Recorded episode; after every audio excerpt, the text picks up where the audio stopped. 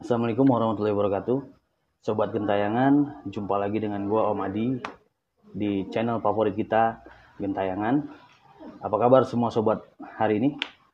Gua harap semua sobat Gentayangan dalam kondisi yang baik, dalam kondisi yang sehat, sehingga kalian bisa menjalankan aktivitas dengan prima.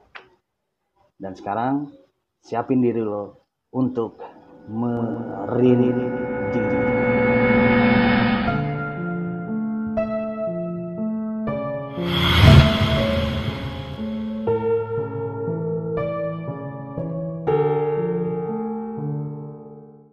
Ya sobat gentayangan, eh, di episode kali ini kita sudah kedatangan seorang narasumber ya.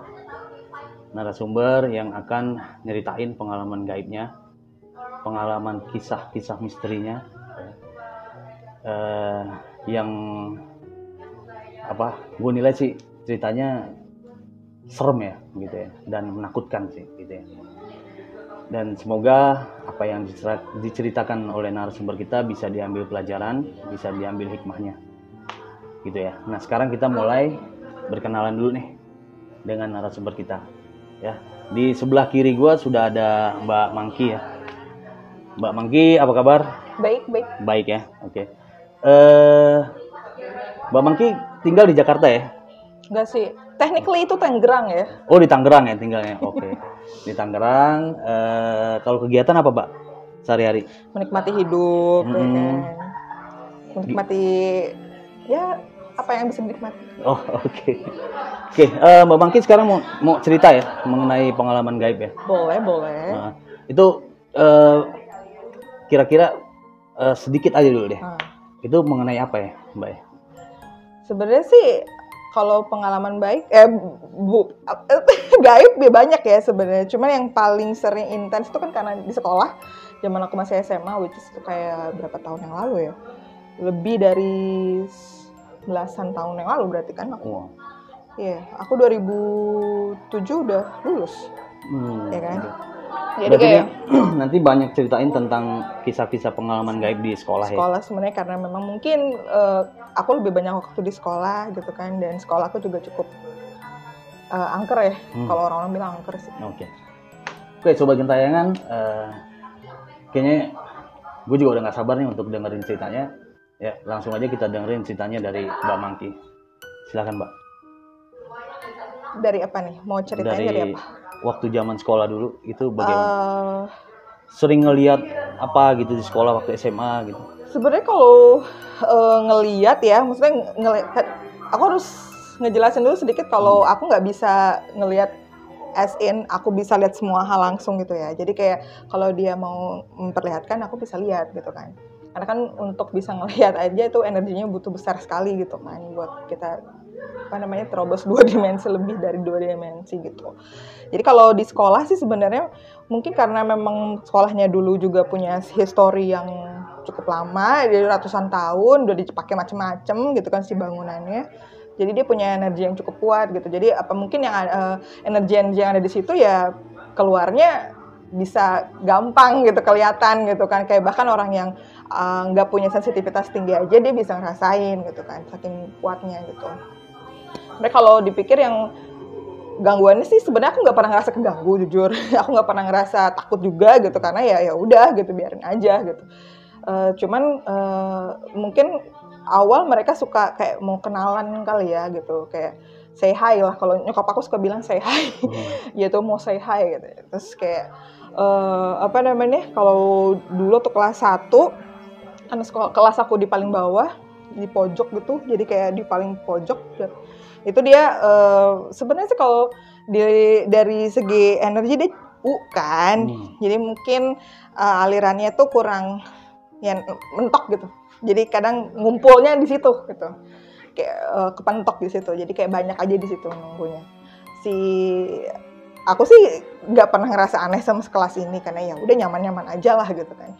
Cuman suatu hari aku sempat capek banget terus ketiduran di kelas dan kebetulan mencari tempat duduk paling belakang karena pengen tidur gitu kan. Biar aduh mohon maaf ya bapak ibu guru gue kalau terus eh, gue mau tidur di belakang nah tiba-tiba dia bangunin nih diteriakin gitu kan. Terus kaget kan bangun dong gitu. Noel teman sebelah lu manggil gue? Lah kagak siapa manggil lu? Orang Hmm. kelas gitu kan. Terus gitu. Ada teman aku yang di paling depan tuh ngeliatin mulu gitu kan. Wah kenapa ya? Gitu ngeliatin mulu gitu sampai pas istirahat baru nanya lu ya gitu. Ya ada cewek di belakang lu. Gitu kan. Oh pantas gue dibangunin tadi ya. Gitu kan. Jadi kayak oh eh, terjawab. Gitu kan. Siapa yang bangunin? Gitu. Terus eh, di kelas yang sama juga aku kan waktu kelas 1 suka masih sebelum masuk OSIS kan ikutan acara-acara gitu untuk bisa masuk OSIS kan. Jadi eh, biasanya kebetulan aku selalu dapat bagian acara nih, bikin juklak dong gitu kan. Aku nggak mau ketemu teman-teman aku sebelum juklak selesai. Jadi aku usahain hari itu selesai gitu. Mau sampai maghrib juga gitu. Aku tinggal sendiri di kelas. Udah mau redup-redup gitu, ya udah nyalain lampu dong gitu kan. Memang lampu di kelas aku emang agak-agak jelek gitu. Jadi kayak nggak buat aku sih kayak nggak masalah tuh mau kedip-kedip juga gitu kan ini bentar lagi selesai lah gitu terus yaudah aku selesai ini mau kerjain selesai tiba-tiba ada nendang dari belakang kan jadi kursi aku tuh kegeser gitu terus aku pas sadar oke iya iya pulang pulang gitu kan selesai udah ini cabut gitu. Jadi kayak mereka nggak pernah secara eksplisit nunjukin sosoknya dan aku juga gak kayak temen aku yang duduk di depan yang bisa ngeliat gitu kan. Jadi kayak tapi aku selalu tahu keberadaan mereka kayak dari vibrasi Hmm. energi mereka gitu kan. Mereka bisa dirasain gitu. Kalau sekalinya ngeliatin pun kejadiannya juga kayak aku nggak pernah bisa lihat sosok utuh kayak aku yang aku lihat cuman sepotong kaki doang misalnya kayak gitu. Jadi kayak s- apa namanya eh, aku tahu ada tapi dia sendiri nggak pernah eh, bisa aku lihat sepenuhnya gitu tuh. Jadi tapi kadang bersyukur juga mungkin kalau aku bisa lihat penuh gitu kayak mukanya misalnya kan nggak ya nggak nggak asik juga gitu ya gitu. Mungkin kebayang-bayang gitu kan. Tapi kan karena aku nggak pernah bisa lihat sepenuhnya gitu kayak cuman potongan-potongan. Jadi ya nggak berasa banget Hmm. kayak gitu. Jadi tapi tetap it's okay aku tetap begadang di sekolah jadi kayak masalah sih sebenarnya jadi ya ya kayak itu mau kenalan aja kali ya Hmm. gitu, gitu sih Tapi itu eh, tadi kan ada sosok cewek Hmm. di belakang gitu. Itu yang lihat berapa orang? Ih temen aku aja emang dia bisa emang dia bisa lihat jadi emang oh, jadi satu orang itu ah, lihat. teman aku yang ini emang givennya emang dia bisa lihat. Jadi aku kalau dia udah mulai ngeliatin aku udah tahu nih pasti ada yang ngikutin ya gitu. Hmm. Tuh, Itu cewek cuma duduk doang atau berdiri. berdiri? Wujudnya kayak apa deh kalau dia cerita? Dia nggak pernah cerita sejujur tapi itu cewek dia bilang gitu. Hmm. Aku pun pre- eh, aku aku pun ngerasa di kelas itu yang jagain emang cewek gitu kan. Kayaknya Hmm. ya nggak tahu sih cewek sih emang berasanya emang kerasa kan kalau apa namanya dia siapa gitu kan meskipun dia nggak pernah ngeliatin cewek. Kalau yang lain nggak jelas sih bentuknya ya. Hmm. kayak aku kan ngeliat cuman kayak potongan kaki ada yang pernah ngeliat kepala ada yang pernah ngeliat bentuknya bola api jadi kayak macam-macam bentuknya gitu kan. Jadi nggak pernah ada sosok jelas yang ngeliatin di depan gitu. Tapi karena sekolah kita itu kan bangunan tua jadi emang gimana ya energi dia udah beratus-ratus tahun gitu kan. Jadi kayak udah macem-macem yang ada di situ sih sebenarnya. Ceritanya juga udah mungkin beda-beda gitu kan ya kayak eh, kalau gedung di depan itu gedung Belanda itu kan nggak pernah direnovasi dari dulu sampai sekarang masih kayak gitu aja gitu. Itu ada kayak dua lorong kiri dan kanan dan aula di atas. Nah itu tuh udah kayak putarannya itu udah beda gitu. Jadi emang buat kita yang ini mah udah biasa gitu kayak Hmm. ya udah biasa aja gitu. Buat orang yang bisa ngerasain biasa buat yang bisa ngelihat juga udah biasa ngelihat karena emang ya mereka mereka aja gitu kan jadi kayak ya udah gitu Tapi di sekolah itu suka ada kejadian-kejadian aneh nggak sih, Mbak? Maksudnya yang ngelibatin orang lain gitu yang kayak kesurupan gitu ya. Hmm, iya contohnya nih misalnya kayak kalau gitu. kesurupan itu nah ini juga sih sebenarnya jadi kayak kesurupan itu dia tergantung. Jadi memang karena mungkin mereka sudah lama ada di sekolah ya jadi mereka tahu lah anak-anak tuh ya dan cuma kita doang kan Hmm. gitu mereka udah ngeliat berapa generasi gitu kan jadi kayak udah biasa itu sebenarnya. Cuman kalau kita berlebihan mungkin mereka kayak ngasih tahu ya gitu kayak do- jangan overboard gitu loh jangan berlebihan gitu kan. Ya semua harus ada porsinya lah. Nah itu mereka eh, ngasih sinyal gitu kan dan temen aku yang kesurupan gitu kayak waktu itu hari terakhir eh, enggak itu eh, hari itu tuh interview buat anak osis yang baru kita kebetulan udah jadi senior nih ya Hmm. gitu dia kita pakai kelas di atas kelas aku yang untuk kelas satu aku di sering digangguin tuh Hmm. kan nah aku nggak tahu kelas itu kayak gimana cuman kalau kelas aku kan emang penuh ya kalau kelas atas aku nggak tahu gitu cuman emang jarang aku jarang nongkrong gitu kan ke Hmm. atas nah si kelas atas itu dipakai eh seberang seberangan sama kelas depan eh, kelas depan tuh ada tiga lantai, kelas kita itu ada dua lantai gitu. Nah di lantai yang dua ini kita bikin interview sampai maghrib.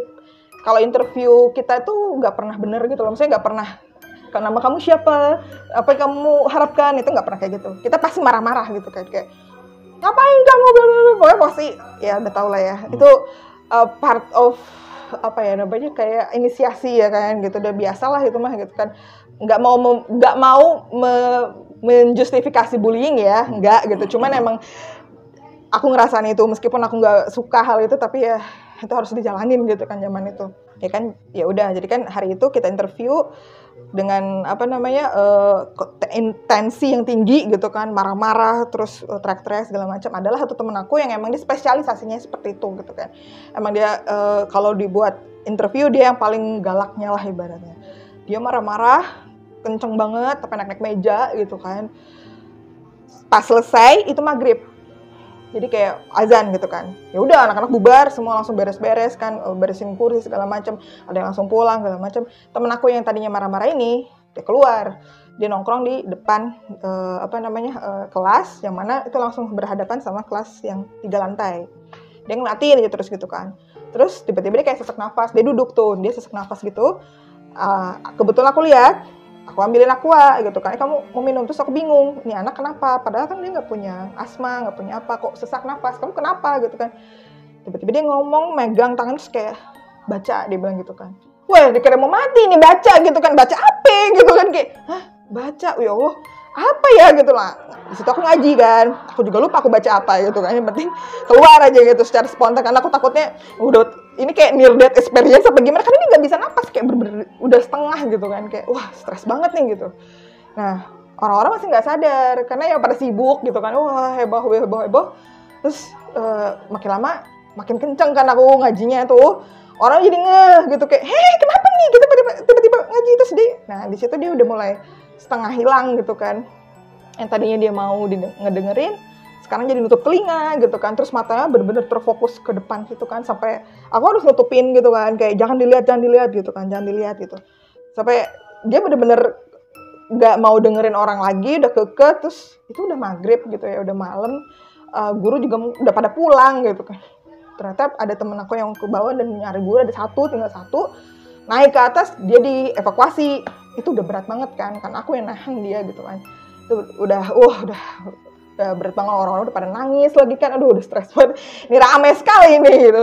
Dibawa dievakuasi ke ruang guru. Di situ aku masih nemenin. Dia teriak kayak Kiki, Kiki, dia kayak, jadi kalau dia lagi sadar, dia bakal kayak stres nangis kayak stres gitu ya, gitu. Kayak kenapa? gitu. Karena katanya pas aku tanya kamu lihat apa sih pas kamu lagi sadar itu? Ada ya itu mereka tuh kayak ciluk ba kayak pikebu ciluk ba gitu. Ke depan muka lo gitu. Gimana gue nggak kaget? Gimana gue nggak? Udah makanya dia teriaknya kayak kiki udahan udahan stopin stopin gitu. Kayak nggak mau lagi nggak mau lagi gitu kan. Kayak how? Gitu kan. Kayak gue aja nggak tahu nih sebelah mana yang dia dapetnya kayak tiba-tiba dari sini tiba-tiba dari sini tapi ke muka lo gitu kan. Wah gitu. Kayak gimana ya orang lagi diem tiba-tiba di depan muka lo gitu kan pekebu gitu. Ya stres sih gitu. Jadi ya udah akhirnya malam itu eh, apa untung guru aku juga jago lah ya. Ya mungkin udah terbiasa ya. Dia berapa generasi sih ada di sekolah gitu kan pasti ada aja yang keserupan gitu.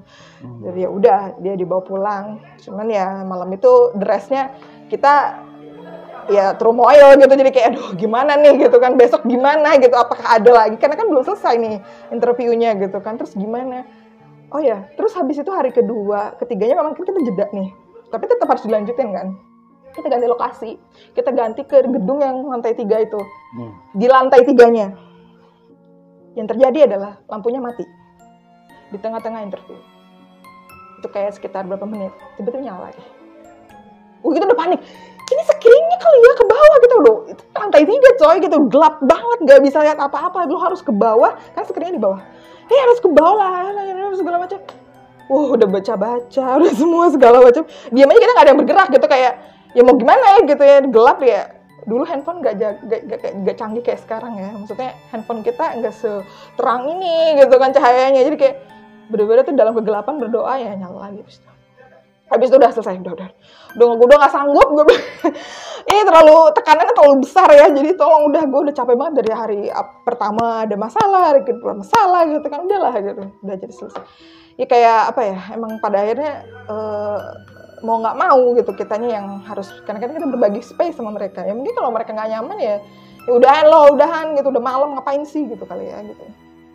Ya gitu sih. Itu waktu teman yang ngelihat yang kayak cilukba Hmm. gitu, itu tampilannya gimana? katanya? Katanya Serem sih- atau gimana? Katanya sih mukanya hancur gitu loh. Kayak nggak ada kelihatan mukanya ya, tapi ya it's a face tapi nggak terdeteksi gitu ya itu face apa gitu kan ya. Yang jelas menakutkan banget gitu ya, sampai orang Iya, sampai kaget gitu. gitu kan. Wow. Ya gitu sih kayak ya kan coba kebayang kalau yang diliatin ke aku adalah muka gitu kan. Mungkin aku malas sekolah gitu ya. Iya kayak sih kalau liatin kaki ya aku masih ya oke lah gitu ya kaki gitu kan. Tapi kalau liatin muka gitu kan wow. Tapi kalau ngelihat kaki itu maksudnya gimana, Pak? Iya jadi eh, oke. Jadi kan aku lagi duduk nih di depan kelas kan. Ini juga udah maghrib. Em- emang sih ya udah salah juga sih. Ngapain nongkrong di sekolah sampai maghrib gitu kan. Cuman emang kita udah mau pulang. Cuma belum selesai banget. Jadi akhirnya nongkrong pada nongkrong di depan kelas. Itu kayak ada empat orang lah ya. Empat atau lima orang aku lupa. Terus tapi aku sama sahabat aku tuh duduk sebelahan dan emang dia juga bisa lihat kan. Terus ini kan taman tuh gelap karena nggak ada lampunya. Lampu tuh cuma ada di lorong. Nah, ja- lampu lorong tuh cuma bisa nerangin taman tuh kayak nggak tahu ya 3 4 meter lah ya kayak nggak nggak sampai kalau tengah itu udah gelap aja gitu. Yang jadi kalau kaki lo jalan ya bisa kelihatan gitu. Oh, ada orang yang mau ke sini gitu kan. Oh, ada orang yang jalan dari taman gitu. Kayak pikiran gue pas ngeliat itu kaki gitu kan karena pakai sepatu sekolah. Jadi kayak ya gue pikir temen gue gitu kan jalan dari taman gitu pakai sepatu sekolah, gue, gue tungguin gitu kan. Lah kenapa kagak nyampe-nyampe ya gitu, kok nggak ada badannya nih gitu. Sampai akhirnya emang nggak ada. Ya udah gitu sampai di titik di mana dia ada cahaya nggak ada hilang. Terus gue ketawa kan, kayak ketawa sendiri gitu tiba-tiba gitu kan. Terus temen gue juga ketawa gitu kan.